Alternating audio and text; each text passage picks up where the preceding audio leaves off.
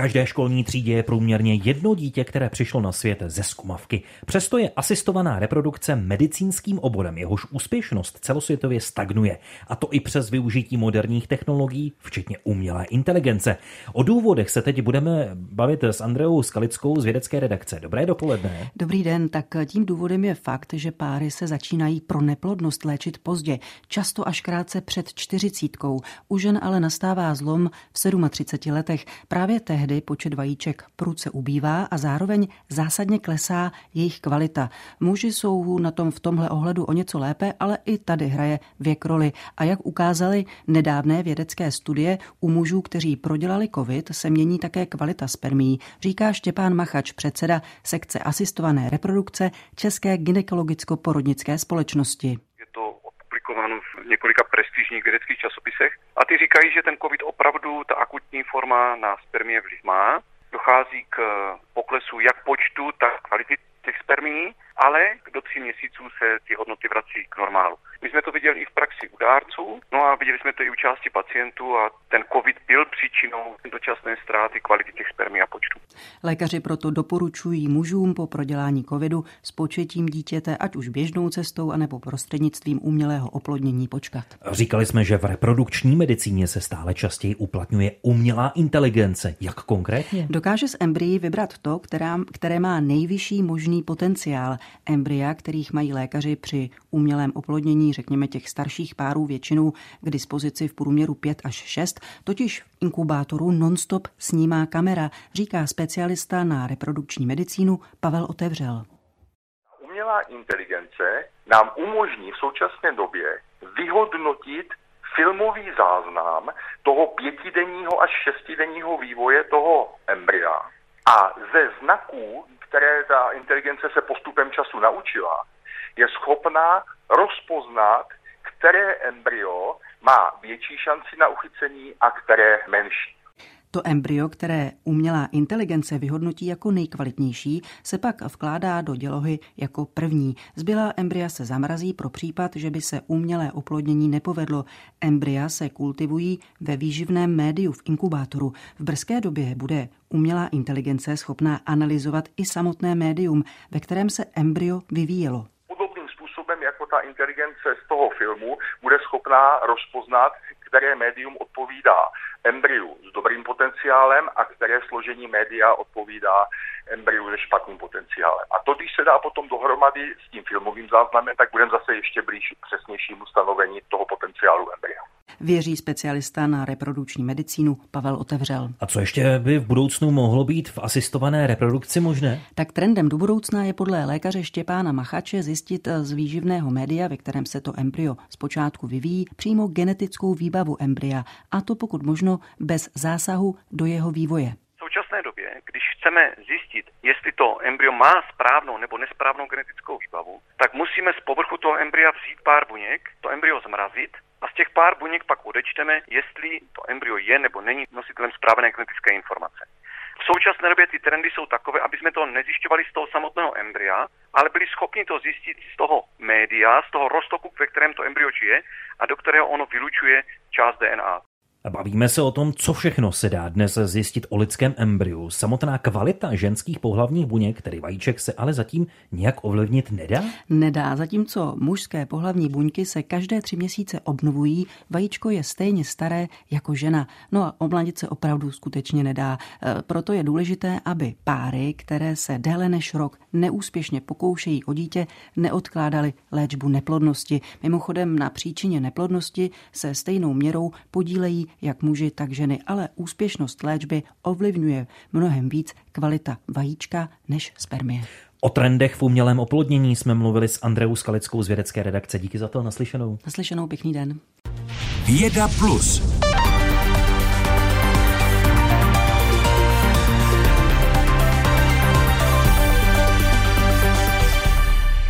Vědci v pražských laboratořích Českého vysokého učení technického zkoumají takzvané superlubrikanty.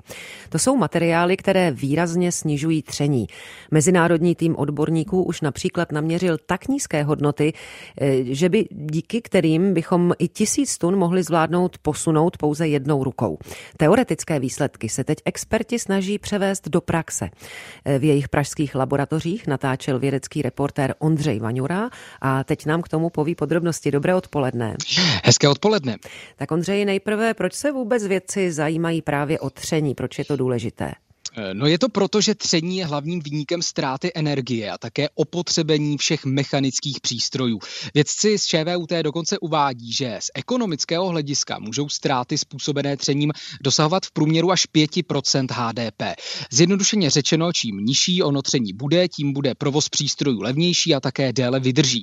I proto na Fakultě elektrotechnické pražské ČVUT působí skupina pokročilých materiálů a ta zkoumá takzvané superlubrikanty, což jsou právě materiály, které to tření omezují, vysvětluje vedoucí této skupiny Tomáš Polcar.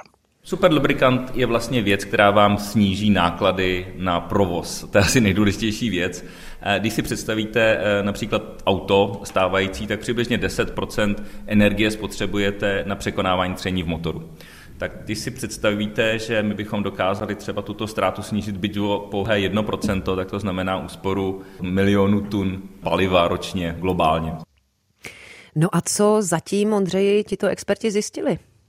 Například naměřili dosud vůbec nejnižší součinitel tření, a to jednu miliontinu. Jejich práci před pár měsíci publikoval prestižní časopis Nature Materials.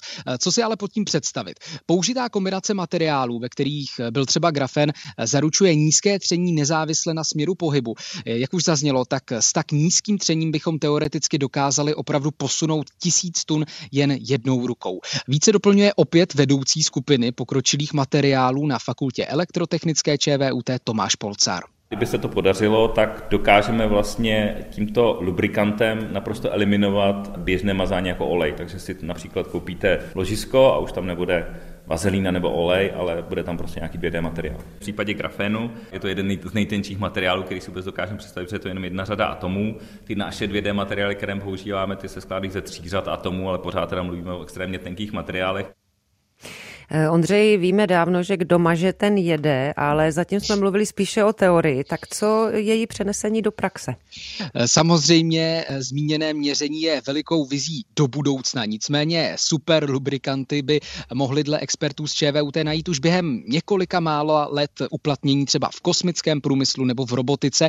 O to se právě teď snaží, takže dělají další a další výzkumy nejen v mikroskopickém prostředí, ale ve větším, tedy makroskopickém. Takže v praxi tyto materiály lepí na takové malé kuličky a tření testují v reálných podmínkách. Ještě doplním, že víc o tom všem budeme mluvit na stanici Radiožurnál, a to ve vědecko-technologickém magazínu Experiment, a to v tradičním čase, tedy v sobotu po deváté hodině dopoledne. Říká vědecký reportér Ondřej Vaňura. Děkujeme a naslyšenou. Naslyšenou, hezký den. Ovšem vy neposloucháte Radiožurnál, posloucháte Český rozhlas Plus, a to v sedmnáct hodin a třicet osm minut. Že jsou včely velmi užitečné, není nic nového. Že by ale mohly hrát důležitou roli při výrobě budoucích počítačů, to asi napadne jen málo koho. Právě to však tvrdí američtí vědci. Včely by prý mohly být cestou ze současné globální nouze o počítačové čipy. Jejich med je totiž ideálním materiálem pro výrobu nových supervýkonných počítačových čipů. Fungovat by měly podobně jako lidský mozek. A s podrobnostmi už je ve studiu Kateřina Šmídová ze zahraniční redakce. Pěkný den. Hezké odpoledne. Katko, co přesně tedy američtí vědci vymysleli? Ze včelího medu vyrobili takzvaný memoristor, paměťový odpor, mrňavou součástku, která dokáže data nejen zpracovávat, ale taky je ukládat do paměti. To je podle nich cesta k výrobě mnohem ekologičtějších počítačových čipů, které budou navíc vysoce výkonné. Způsob toho, jak data zpracovávají a ukládají, se podle vědců z Washingtonské státní univerzity dá postupně velmi přiblížit činnosti lidského mozku, a to je zatím nedostižná meta. Tým inženýrů svůj výzkum zveřejnil v odborném času časopise Journal of Physics D. Ve své studii tvrdí, že by se jejich medové memristory mohly stát součástí nových tzv. Neuromorfních počítačových systémů, které jsou mnohem rychlejší a spotřebovávají taky podstatně méně energie než tradiční počítače. Ani se tolik nezahřívají, takže medová součástka vydrží. Med se navíc nekazí. Takové čipy tak podle vědců budou nadlouho velmi stabilní a spolehlivé a samozřejmě i biologicky odbouratelné. Stále si to neumím představit, jak taková medová součástka funguje, jak může napodobit, řekněme, i ten mozek. Vědci med zpracovali do pevné formy a vložili ho mezi dvě kovové elektrody, aby tak napodobili proces synapse, tedy sdílení a ukládání informací mezi neurony v lidském mozku. Jejich speciálně vytvarovaná součástka je opravdu velmi malá. Představte si šířku lidského vlasu. Má jednoduchou strukturu, přesto prý dokáže velmi rychle sepnout a zvládne přitom i nějaké informace uchovat. Aby vznikl systém fungující podobně jako náš mozek, je ale potřeba propojit až miliardy takových memristorů. No a jak daleko s tímto vědci jsou? Zatím jsou úplně na začátku. Memristor z medu vyrobili jen pro účely té studie, aby zjistili, jestli to opravdu funguje. Tvrdí, že ano. Do budoucna ale chtějí tyto součástky vyvinout ještě menší, asi takové velikosti jedné tisíciny lidského vlasu, aby se jich dalo propojit ještě víc. Klidně i několik miliard. Tím podle vědců vznikne plnohodnotná neuromorfní výpočetní síť, tedy co nejvíc podobná lidskému mozku. Ten má totiž sto miliard neuronů a synapsí mezi nimi je ještě mnohonásobně víc. Takový medový čip by pak prý byl podstatně výkonnější než třeba současné neuromorfní čipy. Ty už vyrábí mnoho společností, včetně Intelu a I B M. Jejich výkon ale odpovídá jen zhruba sto milionům lidských neuronů, což se kapacitě našeho mozku ani zdaleka neblíží. Hmm.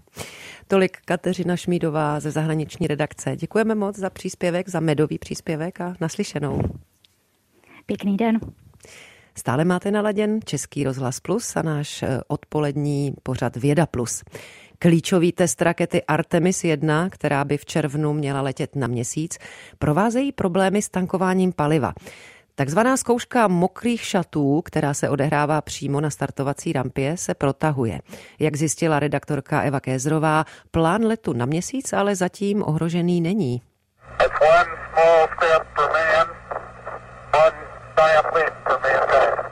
Na legendární více než půl století stará slova Neila Armstronga o malém kroku pro člověka, ale obrovském skoku pro lidstvo navazuje program Artemis, i když tentokrát nepůjde jen o to doletět a projít se po měsíci. Budeme mít základnu u měsíce, která bude sloužit vlastně na přestup posádek, které poletí ze země v lodi Orion, budou přestupovat do přistávacího modulu s tím přistánou na povrchu měsíce. Hlavně to ale bude o tom, že ta mise se už bude dlouhodobá. Přibližuje Jiří Halousek z České astronomické společnosti hlavní úkol, přičemž zmíněná přestupní stanice by podle dlouhodobějších plánů NASA měla hrát důležitou roli při vyslání člověka na Mars. Program Artemis je rozdělen do pěti misí a teď vrcholí přípravy na tu první. Bude to vlastně zkouška jak té veliké nosné rakety S L S, tak i té úplně nové kosmické lodi Orion pro čtyřčlennou posádku, která bude tuhle tu chvíli ale ještě prázdná. Celá mise by měla trvat zhruba dvacet pět dní, ta loď Orion bude kolem toho měsíce kroužit, no a potom se zase, věříme, úspěšně vrátí, přistane na Zemi. K tomu ale ještě zbývají minimálně dva měsíce, přestože právě teď je raketa S L S i loď Orion na startovací rampě, kde se odehrává takzvaná zkouška mokrých šatů, což je v podstatě simulace předstartovní přípravy, včetně tankování paliva. A právě na tom se původně víkendový test zastavil, jak vysvětluje ředitelka startu Artemis Charlie Blackwellová Thompsonová. Tento test rakety na rampě má několik cílů, dva hlavní a pět vedlejších. Včera se nám povedlo dokončit jeden z těch dvou hlavních a tři vedlejší. Ty další ovlivnily problémy s kryogenikou. V neděli jsme sice museli test přerušit kvůli problémům s ventilátorem, ale ty jsme během dvacet čtyři hodin vyřešili. Pak se ale opozdila dodávka chlazeného plynu, museli jsme to přenastavit a přitom se objevily problémy s pneumatickým tlakovým panelem, takže jsme se rozhodli tankování paliva zastavit. Podle Toma Whitemeyera z ústředí NASA to ale není zásadní problém, protože v raketě o výšce třicet dva pater je obrovské množství systémů a je potřeba najít to správné nastavení. Někdy narazíte na něco, co je trochu jiné, než jste očekávali. Lidé v týmu všechno pečlivě analyzují, mají modely, na kterých ověřují další postup. Pak změní některé sekvence a znovu vytvoří to správné pucle. Bylo neuvěřitelné vidět, jak lidé v týmu pracovali a jsem na ně hrdý. Byl to opravdu dobrý test. Podle původních předpokladů měla lidská posádka letět znovu na měsíc už za dva roky. Teď se mluví o roku dva tisíce dvacet pět nebo dvacet šest. Už je ale podle Milana Halouska jasné, jaké bude mít složení. Program Artemis má za úkol přivést na měsíc první ženu a druhého prvního muže. A nebude to běloch. Na měsíc se létá ponovu, protože v době měsíčního rána jej slunce osvětluje z boku a jsou dobře vidět nerovnosti povrchu. Teď se mluví o červnovém startu a podle manažera mise Artemis Mikea Serafina by stávající prodloužení palivové zkoušky nemělo plánovaný termín ovlivnit. Řekl bych, že ne. Většina problémů, které zjišťujeme, jsou malé nebo jen procedurální povahy. Potřebujeme upravit některé limity, přenastavit sekvenování a trochu načasování, ale pokud jde o hardware, tak raketa je v pořádku, kosmická loď je v pořádku, jen musíme úspěšně projít těmito testy. Ještě je před námi další práce, ale není to nic významného. Už teď je celkový rozpočet mise Artemis odhadován na devadesát tři miliardy amerických dolarů. Eva Kézrová, Český rozhlas. A stále máte naladěn Český rozhlas Plus. Černí čápy se po zimování v subsaharské Africe začaly vracet na svá hnízdiště do Česka. Ochránci přírody už zaznamenali první páry v okolí Berounky nebo u Benešova. A minimálně v jednom hnízdě už dokonce tito ptáci i sedí na vejcích. Ačkoliv počty čápů černých v Česku v posledních desetiletích rostou, stále je to velmi vzácný druh. Odhadem v tuzemsku hnízdí jen několik stovek párů. A více ví Ondřej Novák z vědecké redakce. Dobré odpoledne. Dobrý den. Příletu čápů černých si všimli třeba ochranáři z chráněné krajinné oblasti Český kras. V jímž okolí tito ptáci hnízdí pravidelně už řadu let, a to dokonce hned kousek od Prahy, navzdory tomu, že jde o plaché opeřence. Pokračuje vedoucí zprávy há ká ó Český kras František Pojer. Jedno hnízdo je na hřebenech, odkud letají do Berounky, Černošic a okolí, do Břichovic, Hlásné Třebáně. A druhé hnízdo je poblíž Berouna, odkud také létají do Českého krasu, do správně se ten potok nebo říčka mne Loděnice, a létají i do Berounky a i do Litavky. Ondřej, jak dlouho čápům černým trvá, než po příletu z jižních krajin zahnízdí? Dělají to hned po příletu, kdy se neprodleně po obsazení hnízda snaží naklást vejce. A podle Františka Pojera se tak už v minimálně jednom hnízdě u Berounky opravdu děje a další hnízdící páry je na Benešovsku.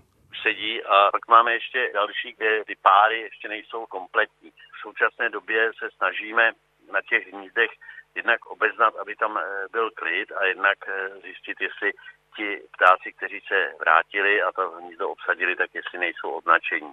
A takto se nám zrovna včera mě volal kolega sice z Benešovska, ale že tam jednoho čápa s kroužkem v páru teda už na hnízdě odečetli, a je to shodou okolností čáp z Národní přírodní rezervace Voděradské bučiny tady u Prahy, a to hnízdo, které oni kontrolovali, je na Benešovsku. Ochranáři v Česku, jak už jsem zmínila, sledují odhadem několik stovek párů čápů černých. Víme, Ondřej, kolik jich je přesně?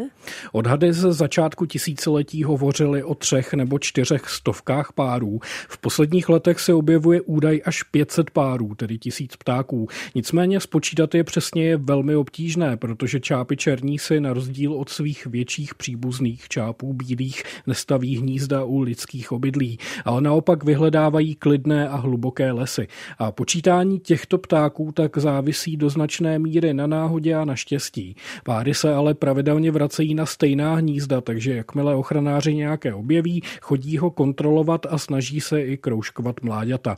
Pro zachování české populace čápů černých je ale velmi důležitá spolupráce s lesníky, aby se v blízkosti hnízd netěžilo dřevo. Pokračuje František Pojer.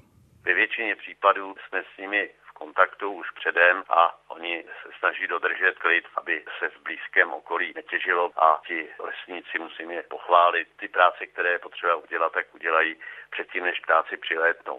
Pak, když už zasednou na vejce na hnízdě, tak od toho dubna do května sedí celkem pevně, a pokud to není přímo pod hnízdem, tak je možný tam ty oplocenky nebo nějaký lesnický práce provádět. Čápču, čápům černým ale může zkomplikovat život silný vítr, kterému Česko letos v zimě čelilo, protože kvůli němu můžou popadat hnízda nebo dochází dokonce k vyvrácení stromů.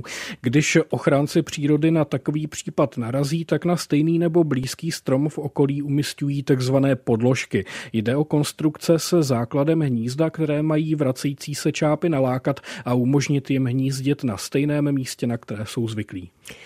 O čápech černých mluvil v odpoledním Plusu Ondřej Novák z vědecké redakce. Díky za to a naslyšenou. Díky, hezký zbytek dne. Posloucháte Vědu Plus. Denní souhrn nejzajímavějších událostí ve vědě. Každý všední den po půl šesté odpoledne na Plusu. Vědci z Botanického ústavu Akademie věd jako první analyzovali specifický růst a věk u rostlin na takzvaných půdních ostrovech. Evoluce u rostlin totiž vybudovala speciální strategie, jak přežít. Jedním z takových příkladů jsou specifické ostrovní rostliny. Jak teď uslyšíte v příspěvku redaktora Ondřeje Ševčíka, takové ostrovy nemusejí být obklopené vodou, a proto je zkoumají právě botanici i v české krajině. Půdní ostrovy můžou být vlastně cokoliv, kde ta půda se dost liší od okolí, tak aby ty rostliny, aby jim stálo za to se na to specializovat. Říká profesorka Jitka Klimešová, vedoucí oddělení experimentální a funkční morfologie Botanického ústavu Akademie věd. A právě specializace na neobvyklý biotop, v tomhle případě půdní ostrov, jako například kamenný výčnělek v rovinaté krajině, nutí rostliny využívat různé strategie, jak přežít. Vědci pod vedením Gian Lugiho Ottavianiho z Botanického ústavu Akademie věd zjistili, že k rozmnožování používají tyto rostliny více své vlastní klony a své pupeny si ve většině chrání v podzemních orgánech pro případ poškození nadzemní části. Pro tento specifický výzkum, který jsme publikovali v časopise Global Ecology and Biogeography, jsme použili už známé datové sady, které jsme dali dohromady pro tyto konkrétní oblasti. Pro jednu z lokalit jsme ale museli do terénu, abychom změřili proměnlivost tohoto prostředí. Tak jsme měřili malé ostrovní systémy u Třebíče. Do terénu jsme proto umístili datalogery, což jsou malé meteorologické stanice se záznamem, který trvá měsíce a roky, kdy každou půl hodinu nebo hodinu měří změny teplot a vlhkosti v půdě. Jak dále pokračuje profesorka Klimešová, vědci detailně prozkoumali tři evropské lokality. Slatiniště v západních Karpatech nebo Kantaberské pohoří ve Španělsku. Nejblíž ale měly zmíněné horniny kolem Třebíče. Tam jsou výstupy tvrdých hornin, říká se tomu lidově kazy, třeba v poli. Jedete kolem pole a tam je takový jako kus šutru, tam kouká, je tam úplně mělká půda a má to několik desítek, stovek metrů čtverečních. Takže takovýchhle míst, různé velikosti a různé izolovanosti, je tam stovky. Na takových místech pak typicky roste například devaterník velkokvětý, smolnička obecná nebo mateřídouška vejčitá. Jak pokračuje doktor Ottaviani, tyhle rostliny na půdních ostrovech jsou o dost odolnější, což vědci doložili analýzami délky jejich života. Použili jsme přístup známý u dospělých stromů, tedy dendrochronologii, kdy se na základě letokruhů určuje stáří stromů. Zde jsme měřili růstové prstence u kořene bylin. I když jde nad zemí o jednoleté rostliny, v podzemí jejich hlavní kořen vytrvává a pravidelně tloustne. U koruny kořene tak lze změřit tloušťku a letokruhy. A tím tak můžete zjistit, že například malé bylinky rostoucí na tomto půdním ostrově mohou mít až čtyřicet let, možná i více. Tyhle typy ostrovních rostlin tak spíše investují svou energii do své vlastní odolnosti a dlouhověkosti. Kosti. A naopak svá semena nerozšířují do velkých vzdáleností. To jsme potvrdili, protože tam se ukázalo, že potom ty specialisti už vlastně neinvestují do toho, aby ta semena byla lehce šířitelná. To se v podstatě vědělo, ale my jsme se dívali na ten klonální růst a věk. A to v podstatě ani nebylo moc uvažované. Ne, že by to nikdo nikdy nezmínil, ale rozhodně to nikdo nezkoumal. Říká botanička Jitka Klimešová. Tento výzkum je tak jedním z prvních, který se zabývá lokální persistencí, tedy odolností rostlin, což jsou vlastnosti velice důležité z hlediska ochrany přírody. Studiem toho, která strategie se skutečně lépe přizpůsobuje v daném prostředí, můžeme navíc předpovědět, které z druhů budou nadále prosperovat a kde jsou další druhy, které můžeme ztrácet, protože při destrukci jejich půdních ostrovů by lokálně vyhynuly. Takže náš typ výzkumu může informovat ochranářský management dané oblasti, protože může zpřesnit předpovědi jejich dalšího přežívání založené na funkčních rysech jejich růstu, rozmnožování a strategiích persistence. Uzavírá hlavní autor studie Gian Lugi Ottaviani z Botanického ústavu Akademie věd s tím, že výsledky jsou důležité jak pro základní ekologický výzkum, tak i pro ochranu biodiverzity. Ondřej Ševčík, Český rozhlas. A teď by mohly zbystřit i děti, pokud nás některé poslouchají. Ostatky dinosaura i s šupinatou kůží, tělo prehistorické želvy a nevylíhnutý plod dávno okřídleného ještěra. Toto všechno našli vědci na nalezišti ve Spojených státech amerických. Zachovalost objevů ale není jedinou zajímavostí. Všechny tři tvory totiž spojují také okolnosti jejich úhynu. A s podrobnostmi už je ve vysílání Plusu Kateřina Havlíková ze zahraniční redakce. Dobrý den. Hezký večer. Úplně na začátek, Katko, můžeš nějak podrobněji popsat ten nález týmu paleontologů, archeologů a i geologů? Na nalezišti Tenis v americkém státě Severní Dakota našli vědci pozůstatky hned několika těl prehistorických tvorů, které teď postupně představují veřejnosti. Našli například část pravděpodobně utržené končetiny dinosaura Teselosaura, která je ještě pořád pokrytá zbytky velmi šupinaté kůže. Nebo našli fosílii želvy, kterou prorazila dřevěná tříska velikosti asi kůlu. V půdě ale našli taky částečně dochované zbytky nor a v nich ostatky jejich obyvatel, malé savce. Mezi další objevy v Ténis patří třeba embryo létajícího pterosaura a taky úlomky horniny, která by mohla být kusem asteroidu. Hmm. Teď jsme se tedy dostali k okolnostem úmrtí všech těchto nalezených zvířat. Je to tak? Je to tak. Vědci se totiž domnívají, že všechny ty nalezené tvory spojuje jeden jediný den před asi šedesáti šesti miliony let. Tehdy na Zemi dopadl asteroid o velikosti jedenáct až osmdesát kilometrů. Říká se mu Chicxulub podle velkého kráteru v Mexiku v oblasti poloostrova Yucatán, kam těleso pravděpodobně dopadlo. A jeho srážka se zemí způsobila v historii největší vymírání živočišných, ale i rostlinných druhů na Zemi. Podle vědců zemřelo tehdy asi sedmdesát pět procent obyvatel planety, převážně těch velkých ještěrů. No právě, už tehdy žili na planetě také savci, už jsme se o nich konec konců zmínili. Jak je možné, že tito savci nakonec srážku a její následky přežili? Dříve jsem slyšela něco v tom smyslu, že byli malí, tak zalezli do nor a tam se nějak schovali. I to je pravděpodobné, ale ovšem odpověď na takovouhle otázku nabídl i tým vědců ze Švédska a Nizozemska, a to prostřednictvím časopisu Nature. Ti se totiž domnívají, že důvodem je roční období. Ten asteroid na Zem dopadl pravděpodobně na jaře. Přišli na to výzkumem ryb skamenělých po jejich úhynu bezprostředně po té srážce. Ta potom přerušila reprodukční cykly mnoha živočichů a rostlin. Není to ale tak, že by vymřeli jen nelétaví ještěři, právě, jak už jsme říkali, zemřela i část těch savců. Hmm. Naleziště Tenis je ale od Yucatánu, tedy pravděpodobného místa dopadu asteroidu, vzdálený asi, nebo vzdálené to naleziště asi tři tisíce kilometrů. Jak tedy v něm vědci mohli najít důkazy událostí pod o dopadu? Když asteroid na Zem dopadl, uvolnil podle vědců energii o síle miliardakrát větší než při svržení atomových bomb na Hirošimu a Nagasaki v roce devatenáct set čtyřicet pět. To se projevilo i tisíce kilometrů daleko. Tam se následkem srážky rozkolísala kontinentální deska. Vznikly obrovské vlny v řekách a na jezerech a to, působ, to způsobilo uh, porušení sedimentů, které zaživa pohřbily tisíce ryb. Těm ale těsně před smrtí uvázly žábrách prach, ale taky malé skleněné kousky roztavené horniny. No a ty teď vědci v Tenis nachází. A to je i vysvětlení toho, co mi vrtalo hlavou, jak je možné skamenět tak blesku rychle. No ale takže ty nálezy z Tenis vypovídají hlavně o srážce obrovského asteroidu se Zemí? Do značné míry ano, a stěžejní První jsou nálezy z kamenělých těl jesetera a pádlovce, tedy ryb, u kterých vědci v Žábrách našli ty úlomky mimozemské horniny. Našli tak pravděpodobně pozůstatky tělesa, které skoro ukončilo život na naší planetě, které znamenalo konec éry dinosaurů a obrovských tvorů a vedlo k začátku éry savců.